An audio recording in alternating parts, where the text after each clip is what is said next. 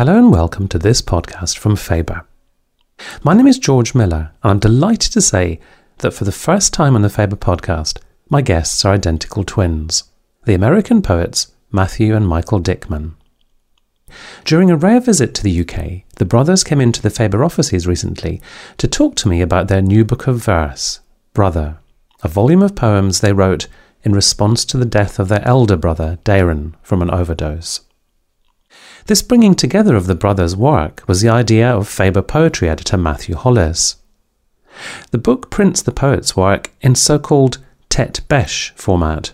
Turn the book one way, and Michael's poems are at the front. Flip it over, and you have Matthew's collection in your hands.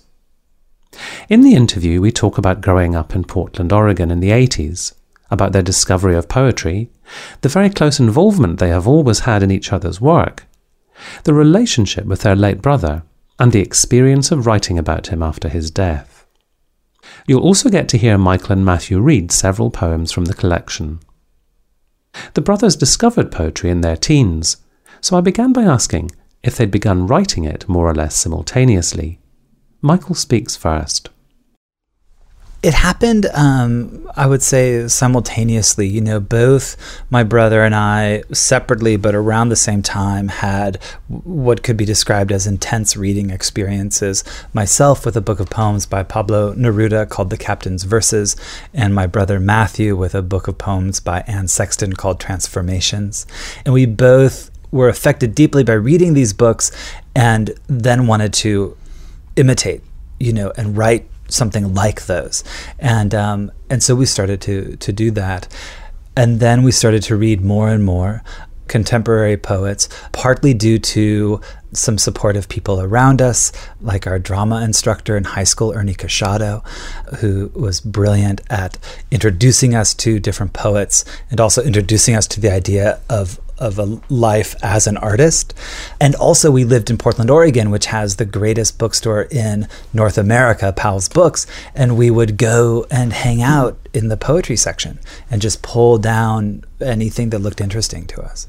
On top of that, we had a very supportive single mother who had raised us. And when she saw us making art, she never uh, hindered us in any way or suggested that it was a waste of time. She was really supportive of us in writing poems and encouraged us and loved loved it when we wrote something would share it with her and actually introduced us to the work of a couple poets who would become really important to us including poets like uh, Phil Levine and is it possible for you to kind of recapture what it was about poetry that spoke to you back then? What that, that great discovery and that great excitement was? Was it, you know, look what I can make with language, or look at the mm-hmm. realms of feeling that I can get into, or the, the ways I can escape from my immediate confines. I mean, what, what was?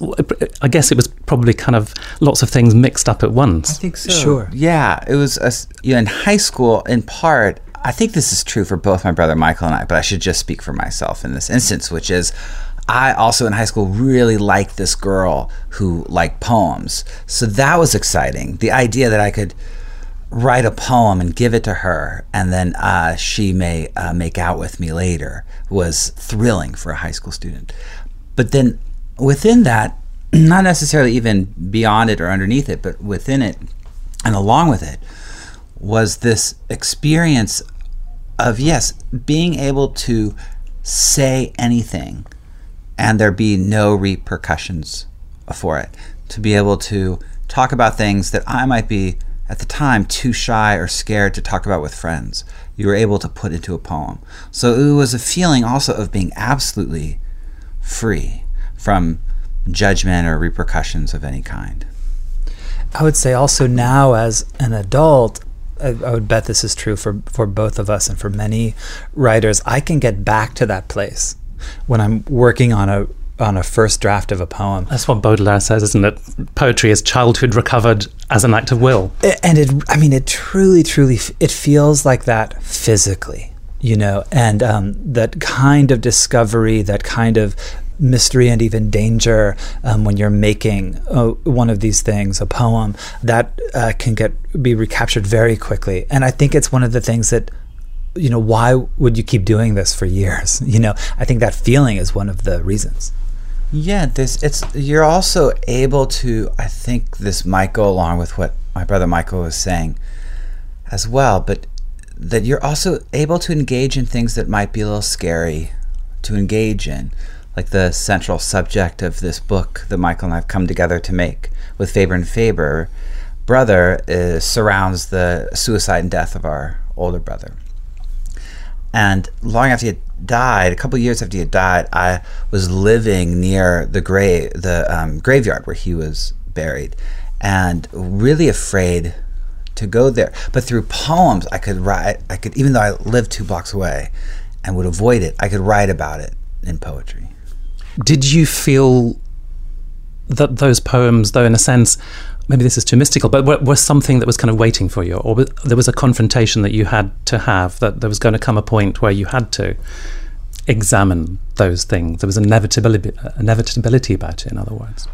I think there was probably an inevitability about having to confront those things, but not necessarily through poetry. It could easily have been for both my twin brother and I that we dealt with our brother's death in different ways and never wrote poems about him or never wrote the amount of poems or the kind of poems we wrote about his death. Is, is that the same for you? Yeah, I, I, would say so. You know, for for both of us, um, you know, after Darren died, I did not immediately think, now I will write an, an, elegy about him, or now I will deal with this loss through poetry, partly because I've never dealt with anything through poetry. There's no, I don't find it therapeutic at all. But a couple years on after Darren had, had passed away, I, I, well, I should say right after he died, I had um, for about a month every night an intense dream about flies in some way the sort of texture of those dreams stayed with me years on. And so when I started writing about Darren's death, it was really through writing about these dreams or trying to address these dreams, which were very unique for me. My dreams are usually very boring and staid and sort of um, run of the mill. And so it was a unique experience. And in that way, I could get to write about, about his passing. Did you both begin writing about your brother's death around the same time, and did you talk to each other about about what was beginning to to take shape on the page? I don't. I, I think we did start writing about it around the same time, but I don't actually recall a conversation. I think what probably happened is that Matthew sent me a draft of a poem. Darren was in it, and then you know you would just deal with the poem and um, i mean we had had of course hundreds of conversations on the phone and in person about the loss of our brother but never I, I don't at least i don't recall ever talking to you about you know how should we should we write poems about mm-hmm. him or, or or what do you read each other's work at an earlier stage than most poets tend to to circulate or to allow an, another person to, to to see their work I would guess that we do. I mean, we I share with Matthew and vice versa. Um, really rough drafts, like early, early, early drafts. Sometimes uh, just to get a sense of not just direction, but is it worth moving forward on this thing? And we've read every single thing that the other person has ever written, starting in high school. And so you can expect a very honest, straightforward answer from from from this brother. Yeah, it's true. And we do share. I, I will send my brother Michael a first draft, uh, just like he's suggesting. In a, in a way, for me, just to find out, you know, should I continue working on this poem or not? Maybe I write a first draft, and I've written a first draft, but it feels like all the doors are shut in it. I can give it to my brother. He knows my work well enough, more than anyone else, and he'll be the most honest with me than anybody else and it feels like he opens up some of those doors in conversation about that first draft. I can continue rewriting it after that. So both of you can perhaps see little fingerprints where the other has has influenced some some detail or some turn or some refinement. Right, absolutely uh, on every single poem. You know, really? many many fingerprints, absolutely. Yeah, I have maybe even an example of that. There's a poem in this book called My Brother's Grave and I remember sending a first draft to Michael. And the poem was about our brother's grave, but it was really kind of general, that first, that early draft. And Michael said, you you should talk about things that go on in graveyards. You should make it, you know, more real. And so I jumped back in the poem, rewrote it, and examined what my twin brother had suggested, and came up with this poem that I might read for you. My brother's grave.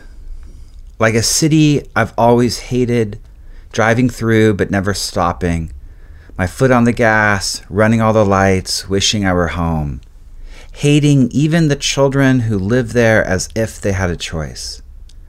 I imagine him in his 10 million particles of ash, tied up into a beautiful white bundle of lace, a silver bow looped where his neck should be, thrown into a washing machine set on a delicate cycle to spin forever under the dirt. The all of him left the vegetation of him, the no more thing of him, his skateboard and mountain bike and beers and cigarettes and daughter and mixtapes and loneliness, his legs and feet and arms and brain and kneecaps. Outside the graveyard, there is still some part of him buried in the mysticism of his DNA, smeared across a doorknob or brushed along the jagged edge of his car keys. Two kids from the high school nearby will fuck each other on top of him, and I won't know how to stop them. Someone will throw an empty bottle of vodka over their shoulder, and he will have to catch it. Thank you very much. Do you remember Michael responding to that the first time? Do you remember seeing it in draft?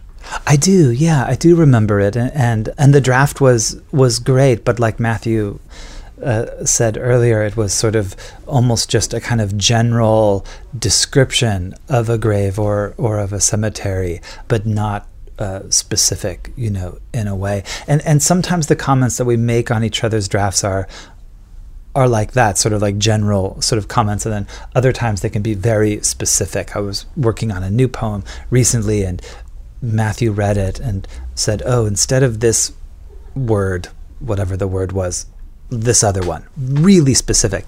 And I put that word in and I thought, yes, this is so much better, you know? Um, and uh, yeah, so it sort of runs the gamut. Is there some way in which you're kind of defining yourselves against each other? Not, not in a confrontational way, but so intimately connected and yet so distinct in, in so many ways. Does it help that that intimate involvement in order to actually?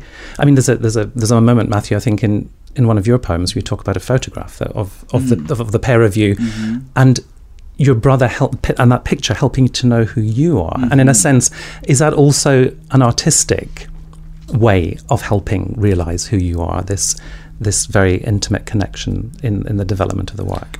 Absolutely, yeah, I think it is. You know, the the intimate connection that my twin brother and I have as brothers and as uh, friends and as poets it helps anchor me and center me in the world and in my life, knowing that I can send my work to someone like Michael, to a twin brother, uh, is amazing and helps me feel secure when I'm writing things maybe I might feel insecure about. I know that they're not just going to go out in the world. I know they're going to be, in a way, protected by my twin brother because he's going to help me with them. You know, it's really just, I don't have to be alone in the world so there's definitely there's definitely that. I think our work is different from each other and so different from each other just naturally. I don't think we conscientiously have ever decided to write very different poems from each other. Are just our own inclinations, our own obsessions, our own loves has drawn our work aesthetically away from one another while still residing in the same genre. Yes, I, I, mean I'll just agree with everything that my brother said. I think that's it's it's true. It's it's really a, almost like subterranean diversion. One one kind of poem uh, that Matthew writes to a kind that I write, and in some way it's probably uh, you know I. I think of it to some degree of heat or, or other as a, as a way to survive each other's work also that it is different but that sounds more conscious than it really is. I think it really is just like Matthew said, a natural happening. Yeah, it really is unconscious. I mean, if you listen to that poem, "My Brother's Grave," and then if you listen, if you heard like Michael's poem, "The New Green," uh, you could see how different that is. Yeah, I'll, I'll read that poem, in fact. The New Green. To wake up every morning in the pines in your bedroom and have to shake off the green night lights is a blessing. I want to burn down the forest that's been growing all night in my brain. I left a note in my brain in red sharpie. It says, Don't forget the matches. Embers go flying up to the top branches. The house gets brighter and brighter. Then I call down the hallway to my dead brother. Then more lights. In my home, in my brain, I'm at home. The pine trees are beautiful and made of green needles. The pine trees are beautiful and made of green needles. I went to sleep, and when I woke up, I was covered in pitch. Nothing really happens to you when you're dreaming. Everyone alive is alive, everyone dead is again. Through the new green, they come back. They can't come back, but they come back. The lights inside the pines are my pillow. I strike a match on my teeth and light the needles. I strike the matches. I keep being alive. I didn't know that it would get easier, but it does. The rain softly through the last of the branches is your voice. The lights are my pillow. My brother is my mattress. My mother turns off the trees and tucks us in. Thank you very much indeed. In 2009, Re- Rebecca Mead published a, a, profile of you both in the New Yorker, which I guess has become part of the, the Dickman brothers mm. mythography. Mm. And in it, she said they've resisted the pairing of their work. And we've got in front of us a book which would suggest that you've, you've stopped resisting if, if, if, that was a true characterization. So I guess my question is what, what's changed? Why, why did you decide this this was the project that you, you wanted to bring out with both your works in it. Sure. I mean, one thing to say, I think, to, to clarify just a little bit is I think one of the things that Rebecca Mead was getting at was that because we're identical twins and because we're both writing poems, I think there was just a natural pairing that people wanted to make. But it could be so intense that it could sort of push aside the the poems. And so that was something that we felt like we had to work against in, in, in some way, you know, um, whether that meant deciding not to do readings together for a little while um, and things like that. Um, but this book, Brother, came about partly through a conversation over the past couple years with Matthew Hollis about something that Matthew felt that he was seeing and hearing in reading our work together that he felt uh, was touching to him, important, and, and, and that he was interested in. Uh, you know, I think his uh, excitement about the, the project also made Matthew and I lower our defenses about something that we normally would sort of hold at, at arm's length.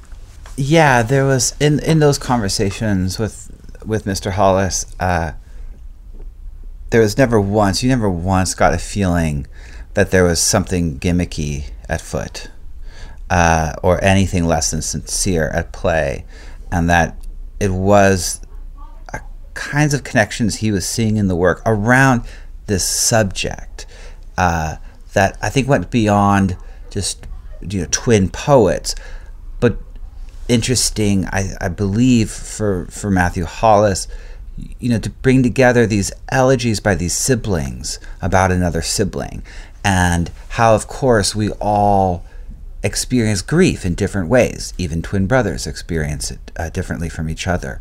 But then, if you have that grief in poems, how do those poems speak to each other? And then, and in that way, the book started, I think, to form. I mean, it's, it's, very clear from, from listening to you talk that the intensity of, of your and the closeness of your relationship. And so it may surprise listeners that you had also a very intense relationship with your elder brother. Can you tell me a little bit about him and about that relationship when you were growing up? Sure, yeah. I should say that. So, um, Matthew and I grew up with our little sister Elizabeth in, in a house with our mother Wendy. And then um, in the same city, sort of just down the street, our older brother and older sister, Dana and Darren, were living at times with our father, but but often enough with their mother, a different a different mom. But they were often around, babysitting, etc. And then when we got older, sort of in, in seventh, eighth grade, and Dana and Darren became very, they were always important to us, but we really started to look up to them. I mean, they were so cool and they would take us to all the cool coffee shops in Portland that, or, or clubs or places our mother didn't want us to go. And, and Darren also, um, you know, we grew up with a amazing, dazzling single mother. Our father was not around, um, and Darren, in some ways, I think, also sort of fulfilled certain aspects of what a dad might have. Like mm-hmm. he would come to a little league game, you know, he would come to a summer theater show or something, and, and so we looked up to him, and uh, and yeah, love both of them uh, dearly. And it was a fairly tough sort of environment to grow up in. I get the sense that that male role models perhaps were, were fairly few and far between, or it was, it was, you were lucky to have the role model in your brother? Yeah, I think we were lucky. I mean, we've been lucky with male role models um, growing up in our lives, like Darren for sure, um, our our old, uh, old teacher and, and mentor and now dear friend Ernie Casciato, who we mentioned earlier, and in our neighborhood, you know, it's funny, like when you're growing up in a place. At the time, it didn't seem like a tough neighborhood. And part of that had to do with the stable, loving uh, home life that we had. But it's also true that the dads of a lot of our friends were terrible. They would beat up our friends in front of us. They would hit us. They would do drugs, and and so it was a little bit. Looking back, it was a little bit rough, and you sort of wonder, like, oh, I was like 10 years old watching an adult shoot heroin and you know and things like that and and so I think Darren became really important as a as a usually healthy uh, role model. Mm-hmm. And Matthew, from your poems, I gather that then there were times, you know, when he went from being a hero to being really very vulnerable, and you know, when he would be hospitalised, and and there would be challenges for you to cope with that. And yeah, yeah, absolutely. I think the idea of, of hero isn't always just someone who's always strong and secure and will never break down. And of course, our brother broke down over and over again throughout his life.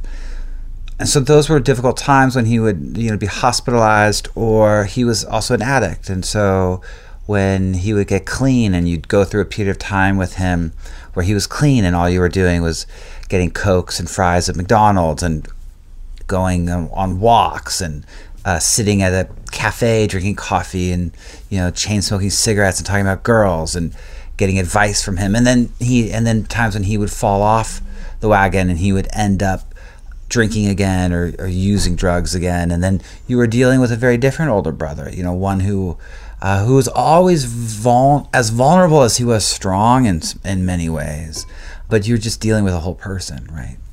Do you think you've dealt with grief in different ways or in in similar ways? I mean, the, the manifestation in the poetry is clearly very different, but is it possible to to say how you has that, has there been a a solitary path you've had to tread, or have you? Do you feel like you've trodden it together? I think I think solitary. You know, um, we share the loss, as does our older sister, parents, but it's not. I don't think working through the grief is something that you can ever really share. As much as it's possible, you can be witnesses one to the other about this person who's no longer here. But then what that feels like, the nights that you wake up, those are yours.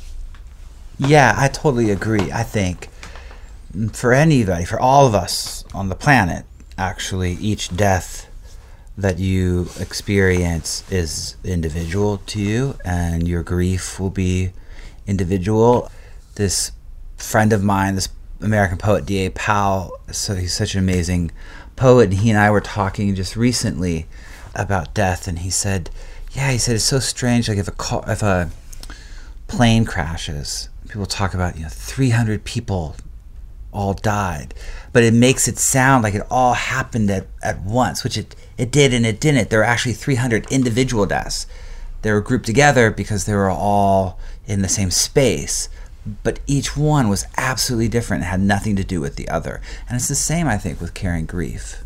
It ramified in different ways, and I guess that's what your poetry shows. It's, it's, it's ramifications in different directions. Mm-hmm. Matthew, can I get you to read another piece from the, the collection? Perhaps? Sure. So, this, you know, we're talking about grief, and part of my grief when Darren died was maybe childish, but really like I was worried that I was going to forget what he looked like. And I wanted I just wanted him back for a moment, you know, so I could remember what he looked like. And then on, on, on top of that, going through and remembering all the steps after his death and everything that, you know, family members had to do. So this is a poem called Satellite. I'm sitting beneath the bent live oak wishing the plane blinking above me was a satellite that would shoot images of my older brother back down into my brain so I could print them out and paste them on the wall. I have to keep looking at this one picture of him to remember how his jaw was and which side of the moon he parted his hair.